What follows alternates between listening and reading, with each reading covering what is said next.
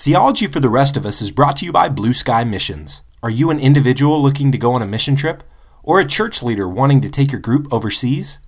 We all know that planning mission trips can be tough. Blue Sky makes it easy. Learn more at blueskymissions.org. You're listening to Theology for the Rest of Us.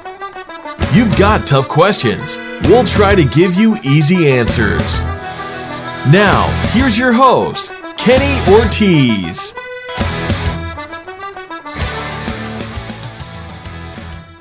Welcome back to another episode of Theology for the Rest of Us. This is episode 24, and I've got my friend Blaze Foray back with us.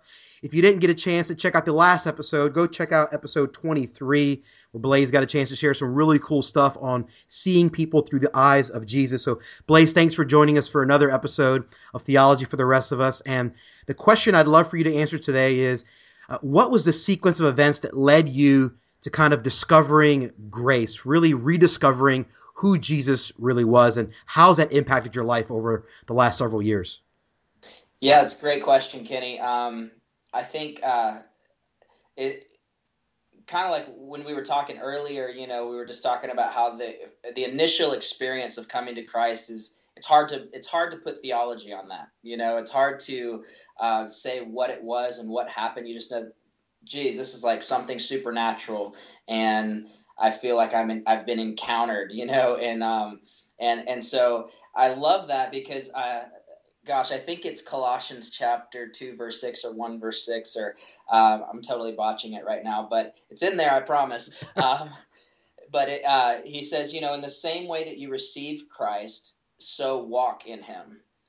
And so it's it's in the same manner that you received Christ at the beginning, so continue in Him. And so in layman's terms, I I just like to think of it. Hey, remember those old days? Just like do that, you know.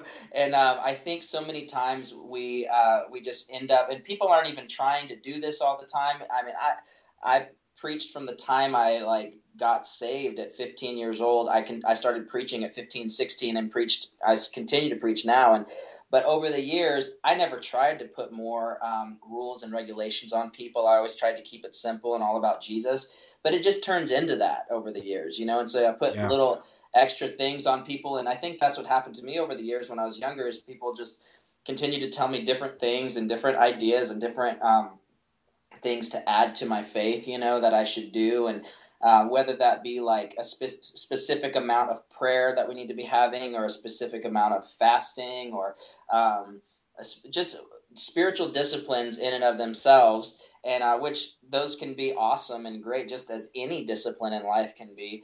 But um, but when you lose sight of what the discipline's for, or uh, or if you find a faster way, you know, if you're trying to reach an experience with Christ through a spiritual discipline, and um, honestly what happens is your faith gets attached to that discipline. And so that's why when you do that discipline you experience christ because your faith is in that discipline. And so of course christ meets you where your faith is. And so what i began to find was um, oh okay the, the whole point of the gospel is that our faith is in christ and christ is in us and so I don't have to go through these ladders or these uh, climb these ladders or go through these mazes or to go through these rituals to experience him. But he's here and he's now and he's he, he's with me and in me. And so that was a pretty quick. That was a big awakening for me back in 2012. Um, just revisiting some of the uh, epistles of Paul and um, looking at those things again and some of the sim- simplicity of Christ, the simplicity of the message of the gospel, what he did, he did on his own on behalf of all. And um, and so over the years, I, I found that my initial experience with that revelation of like not having to get God to come to me, but that He did it already. That was just the first step. And and and after I began to awaken to that, I, I feel like God started to very quickly um, transition to my heart to see that it's not just about me. Um, and I've, I've, I've always been a, an evangelist type, and so I've always been one that wants to reach people. But it became very clear to me that the cross wasn't just about me; it was about everybody. And so, um, so in the same way, the passion that I have for souls and for people and um, is the same passion, but to an even greater mes- measure that God has, and His passion is greater than mine, and His ability is greater than mine, and uh, and that's what the cross is about. It's about what He could do on behalf of all, and so um, I definitely started immediately. Uh, just i mean it, it, scared the heck out of me. I'll be 100% honest. It scared me because i was doing pretty well in ministry. I was working at a ministry in kansas city and i was i was like being set up to be a leader in some different departments and i was traveling some to speak and um, and dude this just like it ruined me and i couldn't do it anymore. I couldn't go with what i had done before.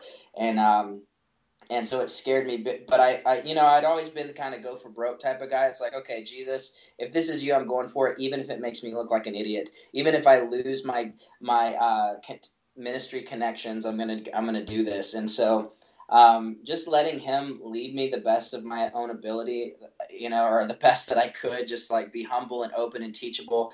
And um, and then at the same time i don't want to just say god led every single thing that I think because at the end of the day, I mean, you have a thousand different people saying, a thousand different theologians saying they have a thousand different spiritual experiences that God led them to, and so we're we're all figuring this thing out. But I've just definitely found that I'm more open and more teachable, and I let the Holy Spirit guide me and lead me, and I'm also open to other people's thoughts.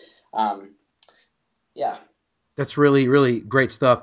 You, you mentioned something I would I, that I can't help but want to just want to uh, highlight for a moment you said you know i'm going to chase jesus i'm going to do this if this is what the lord is is at even if it costs me some of my ministry connections or ministry platform Uh, wh- why would it cost you a ministry platform and I, I, think i know the answer but i think i'd love to kind of hear you what why would that be a dangerous thing for you to pursue that which you think is the lord dude because ministry is a freaking business, bro. it's it's a business, dude. And I'll tell you this. I'll tell you this too, man. It's not even like it's just a business and people are just trying to swindle and make money. That's not even what I mean completely. But it's it's also it is the most fear driven culture I've ever witnessed in my life.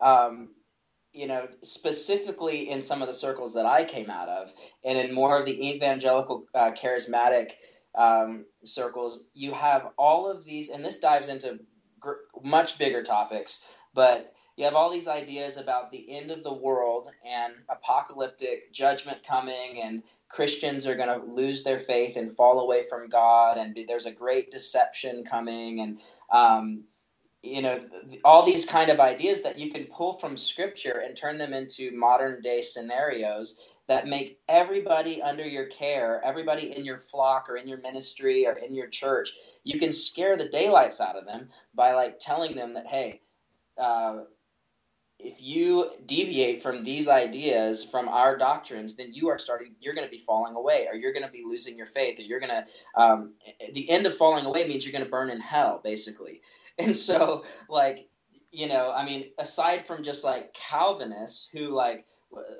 were for me when I was a just a charismatic evangelical, Calvinists bugged me the most because they were like so chill and so relaxed. They were just like, ah, whatever, you know, like like like I can't lose I can't lose my faith anyway. So like or you know, so I'm just like, what the heck, dude? You need to get in, get in gear, bro. You're gonna freaking lose your faith and burn in hell. You know, that's like my idea. And and I'm not a Calvinist, but I appreciate so many things about that, mm. and and I actually agree with tons of the points um, because I think it has more to do with the sovereignty of God's grace and His actual ability to do something on our behalf that we couldn't do. So all that to say, man, is is um, if you are a blossoming preacher and, a, and have a ministry in the charismatic or evangelical movement, if you start to deviate from some of what they would call the orthodox views, which the, even the idea of orthodox views is hilarious to me because it's um, church history is full of different ideas, Christocentric ideas that fully revolve around Christ, but are move all around in the spectrum of what we would call orthodoxy. But nowadays, just really in the last like 300, 400 years, it's become such a tightrope to walk. And if you even ask a question about some of the um, about some of the like hot topic issues in doctrine and theology, then you can you're done for just by asking the question. I don't think that we have to agree on everything mm-hmm. um, in order to, you know, I'm planting a church here in Asheville. My wife and I are about to start up a church in February. And dude, I just have because of all the experience that I've had with uh, with all these different movements and things, I just realized, man, that I'm gonna keep such an open mind to people thinking differently than me, um, because I don't want anybody to ever feel like they can't come because they don't fully agree with something I said about a certain doctrine or a certain issue, even if there's unbelievers there that don't fully believe in Christ yet. I'm gonna say, dude, that's okay. You can come here. I want you to be here. That's good. That's the point. I want you here. You know, yep. that's why we're that's why we exist. You know. That's really so, good. Um, what, how would you how would you respond? And I again, I I hear I can hear the critics, right? I can hear the people that say, well, you're you know, if you're being so quote unquote open to different perspectives, the critics would say to you, well, then you open yourself up to potential heresies or blasphemies. You're, you open yourself up for the wolves to come in and attack the flock and do damage to the body of Christ. I, am sure you've heard those types of things before. Yeah. When you hear those types of thoughts, and, and and I'm not even sure that that's all wrong. I get the, I understand the perspective of why people are nervous. I do too. Yeah. Um, so how do you respond to that typically? Yeah, I'm not. I I, I totally get that, and I think um I think that you know, don't get me wrong. I'm saying be open to different perspectives. I'm not saying hand the mic to everybody that thinks they got the new thing. You know, right. um, but I, I think uh, I think we can have some kind of. If we're not open to conversation, then that means we're closed minded and we're afraid. And so we have to trust the spirit of truth. We have to trust that the Holy Spirit is leading us and guiding us and going to help us. And even if we get a little bit off track, because um, even those that would say, "Well, dude, watch out for the wolves," you know, how do they know they're not a wolf? you know, how do you know that you're not a, I mean, honestly, the whole point of like, of Paul getting all pissed off in the New Testament was most of his letters he's he's mainly ticked off about the fact that the wolves, which were the legalists, were coming in and trying to get people to circumcise themselves again and do all this crazy crap. And so nowadays we embrace legalists like they were the sheep. You know, we embrace yeah. them like they're the Messiah. But um, a lot of this stuff comes from legalism that Paul was fighting against. And so, so I that's one thing that I'm intense about. I don't want any any people anybody um, weighed down by legalistic mindsets. At the same time, you know, we'll listen to perspectives, and I'm not afraid to bring correction. I'm not afraid to tell somebody, "Hey, man, that's like that's BS. What you just said. I, I totally disagree with that." And I'll let them look at me and say, "No, I think what you're saying is BS." And I'm and that's where we have to actually grow some thick skin and be willing to talk about the issues. And for me, if we're going to be Christians, that means we're going to stick on the issue of Christ. We're going to be Christocentric. Now, once we get outside of talking about Christ, then then that's where you go, okay, cool. Maybe maybe you need to start a different kind of church or a Unitarian thing or something. But if we're going to stick on the on the issue of Jesus Christ, then there's all kinds of other things that we have to be open to, um, such as you know the the big and main topics or even the side doctrines that we have to allow conversation without kicking people out or without threatening them or you know strong arming them to like agree with us. And i've seen too much of that honestly. I've seen too much back too many backroom um, conversations where we're trying to strong arm people to not share their opinion. And uh, and i think it's completely uh, dangerous. So. Blaze, thanks for taking a few minutes out to just invest in my audience and, and my people. I really appreciate that, man. Thanks for just you know, driving home the point that grace is incredible and that we don't have to do anything to merit the favor of God, that, that Jesus really has accomplished it for us. And, and also just thanks for for challenging us to be open minded and to be objective as we dialogue and kind of the importance of that as we kind of even just discuss theological concepts. So thanks for taking time to stop by the Theology for the Rest of Us podcast. To all of our listeners, thank you so much for listening today. I am always grateful for you. I hope that uh, my conversation with Blaze has, has been insightful and helpful to you and an encouragement to you. If you'd like to connect with me, please feel free to do so. Best way to do that is on Twitter. My handle is at Kenneth Ortiz. That's K E N N E T H O R T I Z. Also, a quick reminder if you have not had the chance to subscribe, please do so immediately. Go over to iTunes or Stitcher or whatever podcast catching app you are using.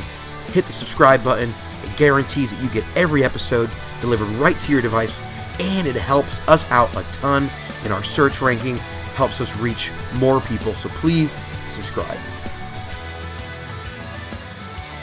If by chance you have a question about theology that you'd like to have answered on the podcast, we'd love to do that. Shoot me an email, heyortiz at theologyfortherestofus.com. That's H E Y O R T I Z at theologyfortherestofus.com. Our intro and outro theme music has been I'm Shipping Up to Boston by the Dropkick Murphys.